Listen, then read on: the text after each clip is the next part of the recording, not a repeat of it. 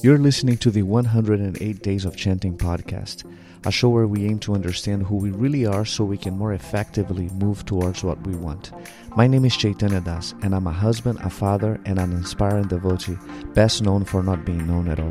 I'm sitting down with interesting people to talk about their story, the lessons they've learned, and what it really means to be happy.